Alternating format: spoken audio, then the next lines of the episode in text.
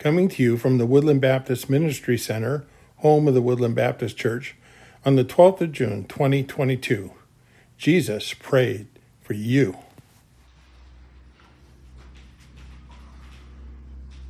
If you've been here the last several weeks, you know that we've been in John chapter 17 dealing with Jesus' prayer to his Father and specifically, specifically on behalf of his followers. So this day, we'd like to finish up this prayer in John 17. But I wanted to start by sort of reviewing where this prayer has gone. We began at the first of John 17 with Jesus talking about being glorified that he would be glorified in the work that he has done and was about to do on the cross, and that in consequence, his Father would be glorified for having orchestrated and planned and sent and commissioned him for this task. We then went to the place where he started talking about his disciples and said that they were redeemed out of the world so that the believers were not any different than anybody else until they met Jesus and came and their life was changed. Last week we looked at the concept of not being isolated because we have the desire sometimes just to escape the world and what's going on in it. But, but the Lord said, No, I want them to be kept in the world, and we talked about being insulated in the midst of the world and its system. Today, we're going to see that the prayer is expanded greatly. And the title of my message speaks to that. Did you know that Jesus in Scripture prayed for you? Did you know that? You go, I don't remember my name being there. But look at verse 20. In verse 20, he says, I do not ask for these only, speaking of his disciples, the speaking of his followers. He says, but also those who will believe in me through their word. He was praying for you and he was praying for me. All of us who have come to know Jesus Christ as Savior are in that verse and in that prayer. Jesus was looking beyond what was going to happen in the next few hours when he was going to go to the cross. He looked beyond even the resurrection and the reuniting with his disciples there after the resurrection. And he was looking beyond the ascension when he would go back to heaven. And he was looking down through the ages. And I believe he was looking at us. Now, that doesn't mean that we are any more special than anyone else. It's just that Jesus' view was much greater than what was going on in that upper room and on the way to the garden. It was expansive to the extent of being a worldwide prayer and a timeless prayer down through the ages, even to us. I'm reminded that then his object of his prayer was not just the believers of that day and time, but all believers. And he says, These are my, my things that I am lifting up before you, Heavenly Father, are for all of these. I was reminded of 2 Timothy 2 1 and 2. Jesus was talking about all, and Paul in 2 Timothy talks about how that works. In, in 2 Timothy chapter 2, verses 1 and 2, Paul is writing to his young son in the faith, Timothy, and he says this You then, my child, be strengthened by the grace that is in Christ Jesus, that what you have heard from me in the presence of many witnesses, entrust to faithful men who will be able to teach others also. And in that one verse, verse 2, we see four generations of believers. Paul is talking of his faith and then sharing it with Timothy. Timothy then is to share it with others who in turn share it with another group. And we see how the gospel is modeled and proclaimed and accepted down through the ages. And Jesus, when he is praying, he says, I pray for those, not only these only, but also those who will believe in me through their word. So, what was the subject of this prayer as we come now to the closing remarks of Jesus Christ? It is a word that probably is easy to find in the passage, but probably not one that would readily come to mind if we were to think of what key element would Jesus pray for his disciples.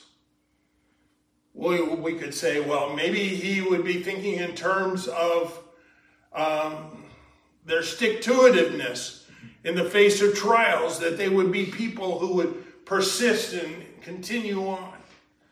Or maybe we would say that he'd be praying for boldness for them as they would share the gospel um, with strangers and family and friends. Could be a lot of things, but he focuses on one thing. And I think this is revealing. He's, the subject of this prayer is oneness. Oneness. Jesus was desirous not only for that little group of men around him before he would go to be crucified, but for all of us that we would fall in this category and that the category would be oneness of what? Let's look. It's found in verse 21, 22, and 23 by name. He says in verse 21 that they all may be one. But what is the qualification of that oneness? Listen to what he says. Just as you, Father, are in me, and I in you, that they also may be in us, that the world may believe that you have sent me. In other words, he says, whatever that picture that we would have in our mind of the unity between the Father and the Son, whatever harmony there would be in their goals and aspirations, whatever their cohesiveness would be in, as they think in terms of their plan for the world he says there is a there is another element, and that's believers. That they would be one. And I was thinking about that, and I go, wow. Wow. The quality of this oneness, then, is that of the Godhead. That of the Godhead.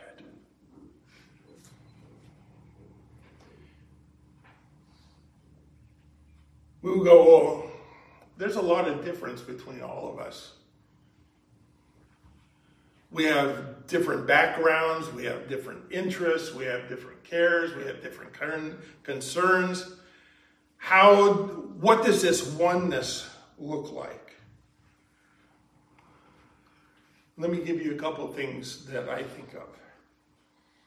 And you probably could throw in many, many more. How about purity? God is pure. There is no error, there is no fault, there is nothing corrupting. And Jesus said, For my followers, I want the same. Now, I don't believe that what Jesus was saying here was they better shape up and fall into line here. I don't think he was talking about that. I think it's more like Paul when he talked in Romans 3:23 all who sinned and what? Fall short of the glory of God. God's desire was that we would enter into his glory. And I believe what Jesus was saying is, Father, you know what we have. I want them to have the same thing. That we, we would be involved in the same heart and mind and direction and goals and purposes, that we would be one. I don't believe he was talking about that we would be gods. That's not what he's talking about. What he's talking about is that we would come to see that the relationship between the Father and the Son is something to be greatly desired and our goal and aspirations of life to be lived out.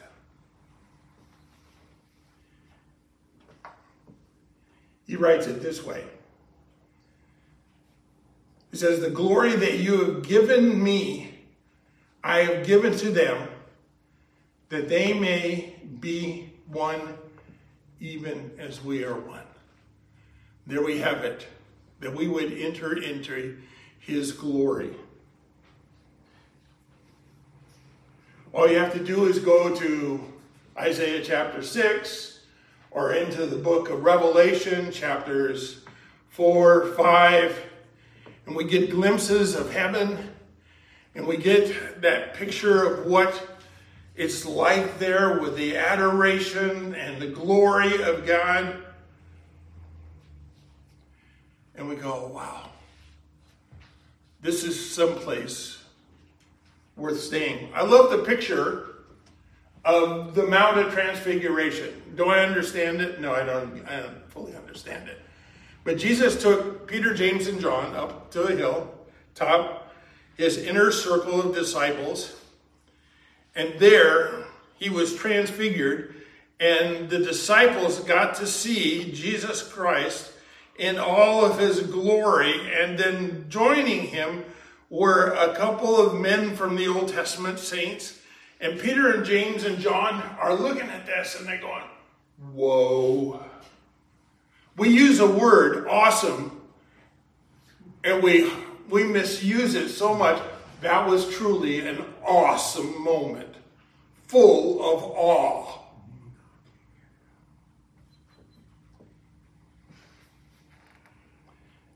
What, are, what was the response of the disciples? Let's build a worship center right here.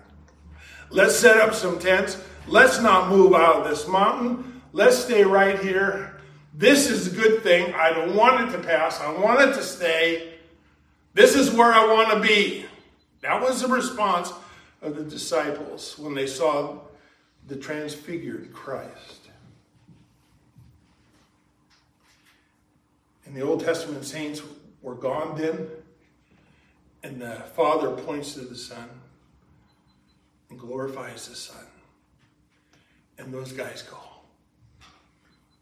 Do we really have to go from this hilltop? Sometimes we even use that kind of expression have a hilltop experience. And then we got to go back down into the valley, back to life. But you have the perspective of the difference. I mean, we use those words. Jesus said, I'm praying for them to be in the glory that we experience. Father. You, me, them. That's what I want. In verse 23, he says, again, in them, I in them, and you in me, that they may be, and are you ready for this? Perfectly one. I go, oh, I'm so far away from that, Lord. Perfectly one?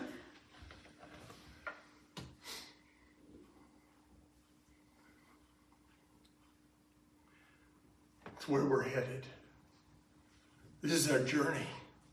This is the call on our life. That we might be in that kind of communion with the Father, with the Son. Wow.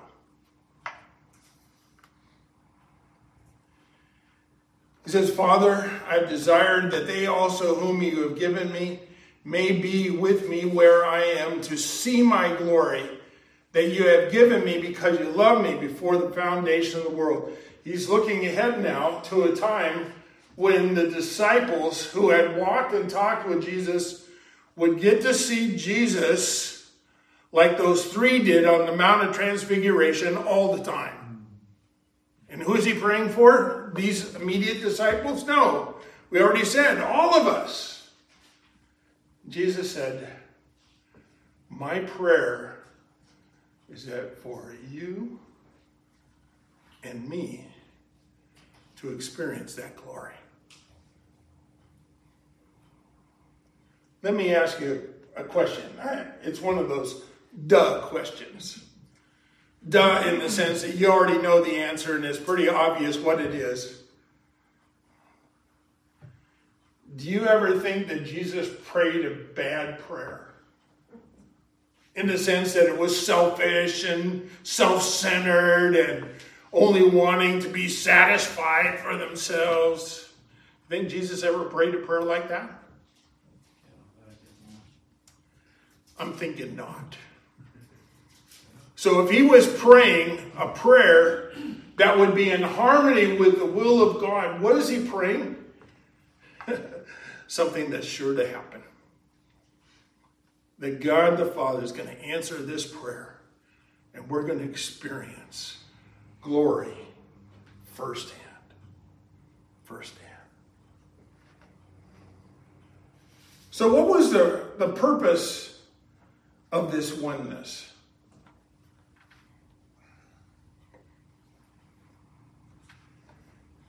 He gives it to us in verse 21 and 23 again. In 21, he says that they may be one so that the world may believe that you have sent me.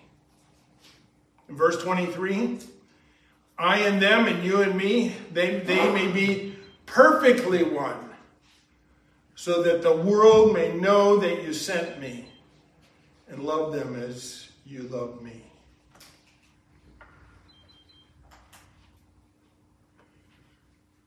How many really enjoy evangelism? I mean, getting it out there, sharing the gospel, getting rebuffed, people snickering at you. Sign me up, Pastor. I want to do it. No, and you go. Oh, no. You know what Jesus is saying here? Our most effective evangelistic tool. Are you ready? Is our oneness with one another. Why? Why is that so? Because the world doesn't operate that way. If someone is hurt in the world, what do they do? I don't know, Pastor. I've never seen that lived out. No, they try and get even. They try and get at them. Ephesians sort of gives us an outline. In Ephesians chapter 4, he says, Don't grieve the Holy Spirit of God. You were sealed for the day of redemption. Let all bitterness and wrath and anger and clamor and slander be put away from you, along with all malice. He says, Why? Because that's how the world operates. If you want to know, that's how the flesh operates. And that's sometimes how believers operate. That's why Paul could say, Put this away. Put it away. You ever been hurt by somebody, especially a believer? How did you deal with it?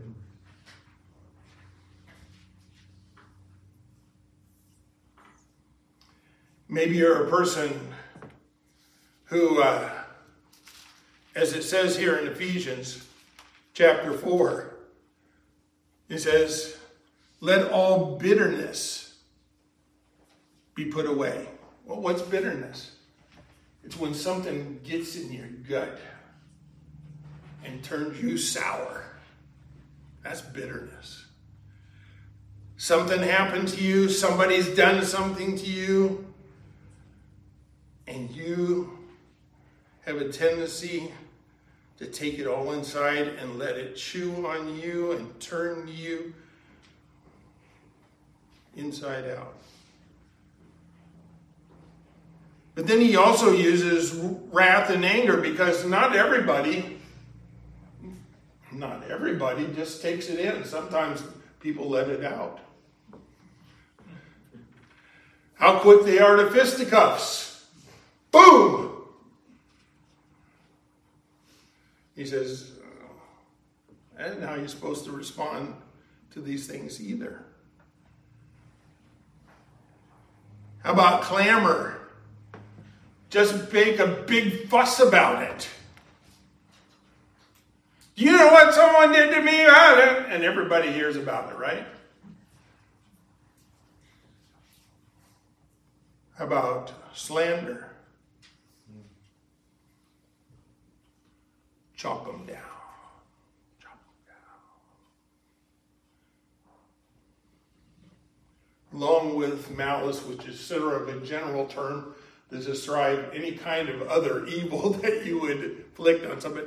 You know, there's some people would say, I would never, never hit anybody. Never. But I want to get out of church early so I can slit their tires. you go, that's not a good response. What's the contrast to this?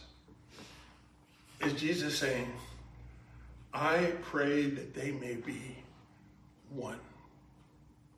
And you go, how in the world can we be one when we got all this stuff going on and the tendency to respond in all these ways that are unholy, unspiritual, ungodly? How do we do that?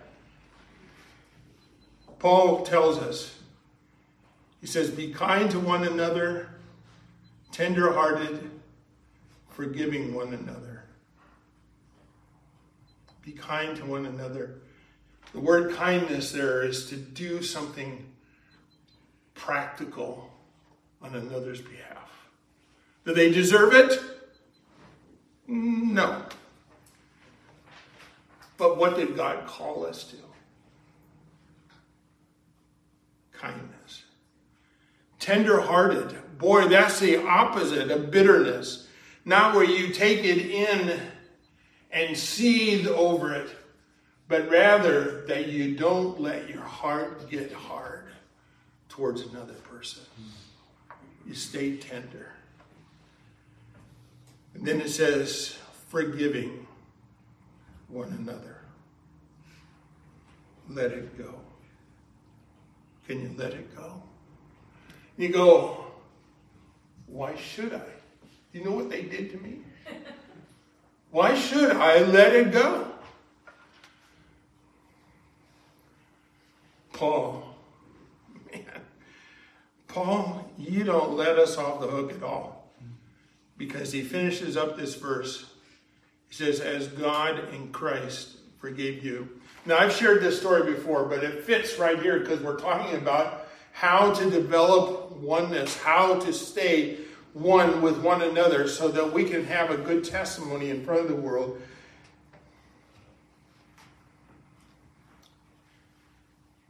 If I was upset by what somebody did, and I was inclined to respond in one of these ways, as found in verse 31 bitterness, wrath, anger, clamor, slander, along with malice. If I was inclined to respond that way, and someone came up to me and said, Hey, Pastor Tim, why don't you just be kind and forgiving? And why don't you just be tenderhearted towards that person? You go, no, I'm not going to punch you out now, too. you know? But God is gracious because He said, Jesus said, when I go away, I'm going to send a comforter. The Holy Spirit is going to come and minister in your heart. So it isn't somebody else who comes to me, it's the Holy Spirit who knocks on my heart's door and goes, Hey, Pastor Tim, why don't you be kind and tenderhearted and forgiving one another? At that point, I want to punch out the Holy Spirit. Bam! What are you doing? Get out of my face! I have righteous indignation. Well, mine's not so righteous, but there's certainly indignation there.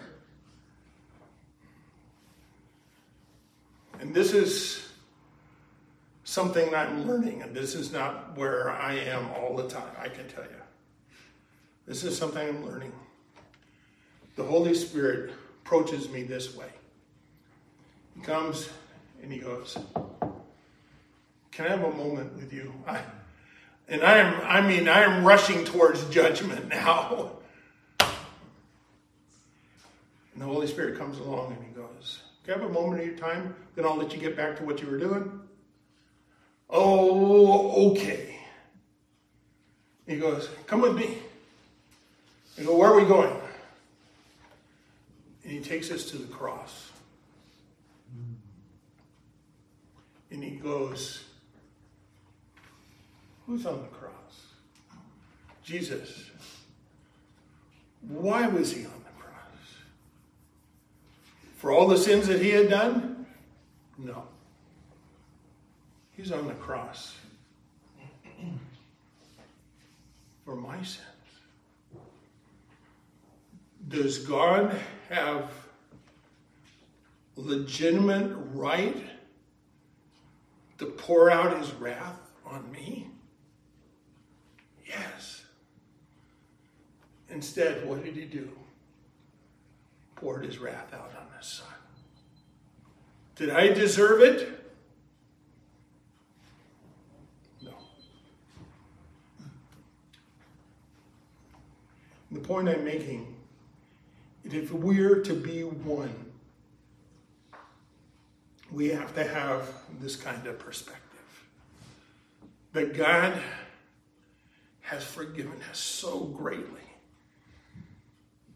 that our, our amount of need for forgiveness from someone else pales in significance. How many times have we offended the God who made us. How many times we offended the Lord who claims us as his own. As part of the body of Christ, how many times has the head go, oh, that, yeah, that's me. That's part of who I am. This is my body. Look, oh my, oh my. And that's why I believe the Lord calls us to oneness, that we might have witness.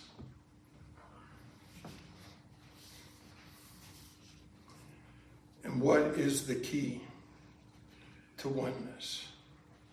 Well, we're giving you a little bit of the indication because we saw how it worked out as God in Christ forgave you and me.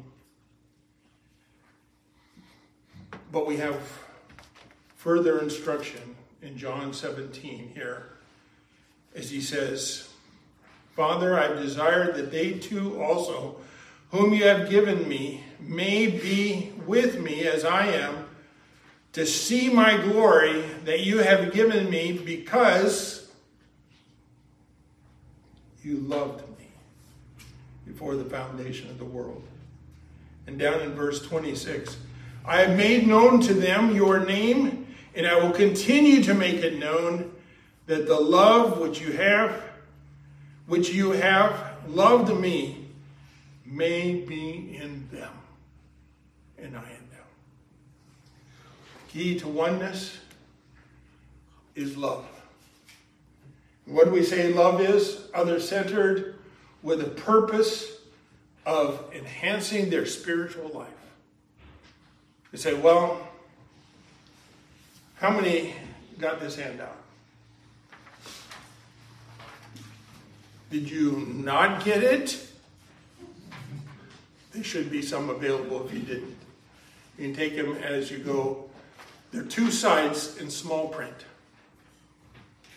For some of us senior saints, magnifying glasses are approved. Okay? But the point is, if you looked at, at this list, you will see that there's quite a few passages on it. Every one of them is a one another passage. They are strewn across the New Testament. Jesus said, By this all men will know that you're my disciples if you have what? Love for one another. And here he's talking about oneness, and the key is love. I gave you this not so that you would have reading material during my message, but I wasn't too concerned about it because the print was so small. But just to show you the overwhelming testimony and scripture of the need for oneness based on love for one another.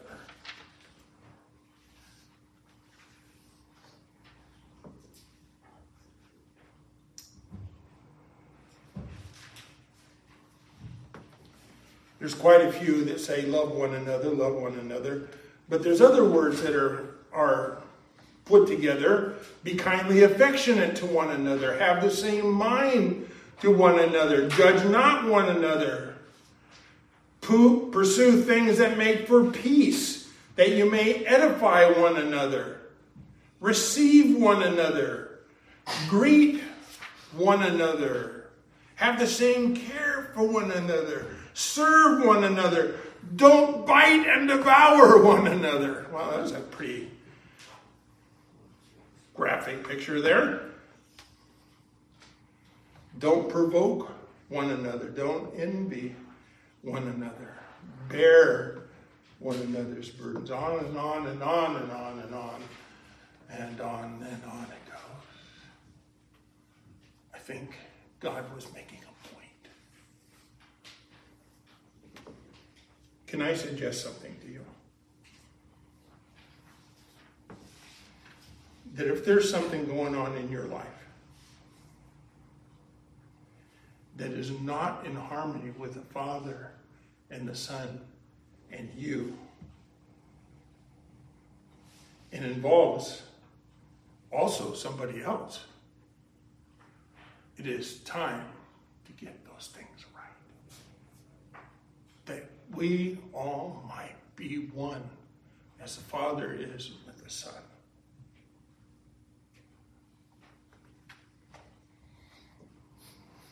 And this call is on all of us as believers. The prayer was for all of us as believers.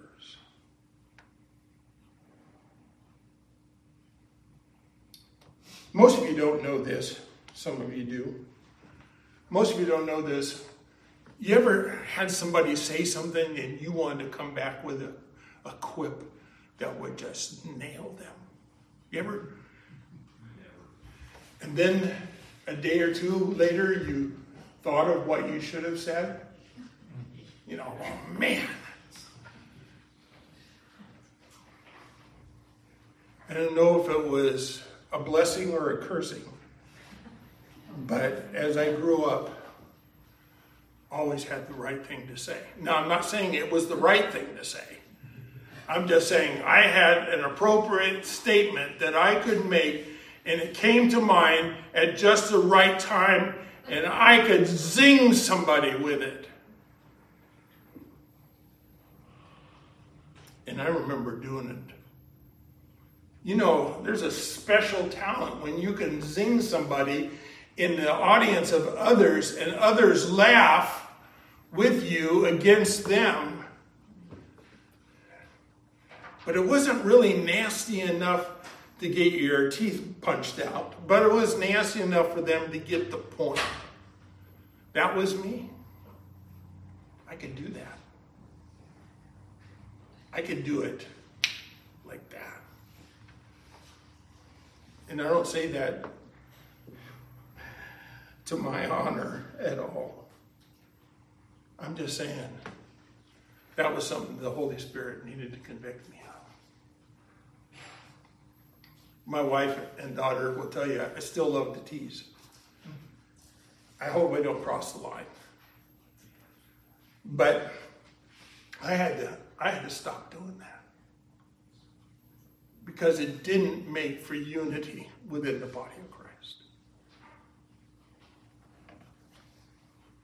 I did what I thought I could get away with, but it didn't build unity. There was no oneness, and there was very, very little love in my statements. But it was something that the Holy Spirit convicted me. So if I zing you, just go, Pastor Tim, I see, see that you're in process, aren't you?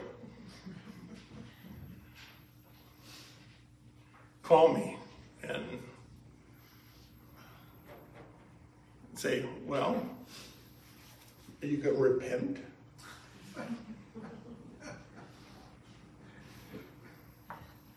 Why? There's something greater. Is experiencing the glory of God. Experience His unity with the Father and the Son. And He's invited me into that presence. That's better.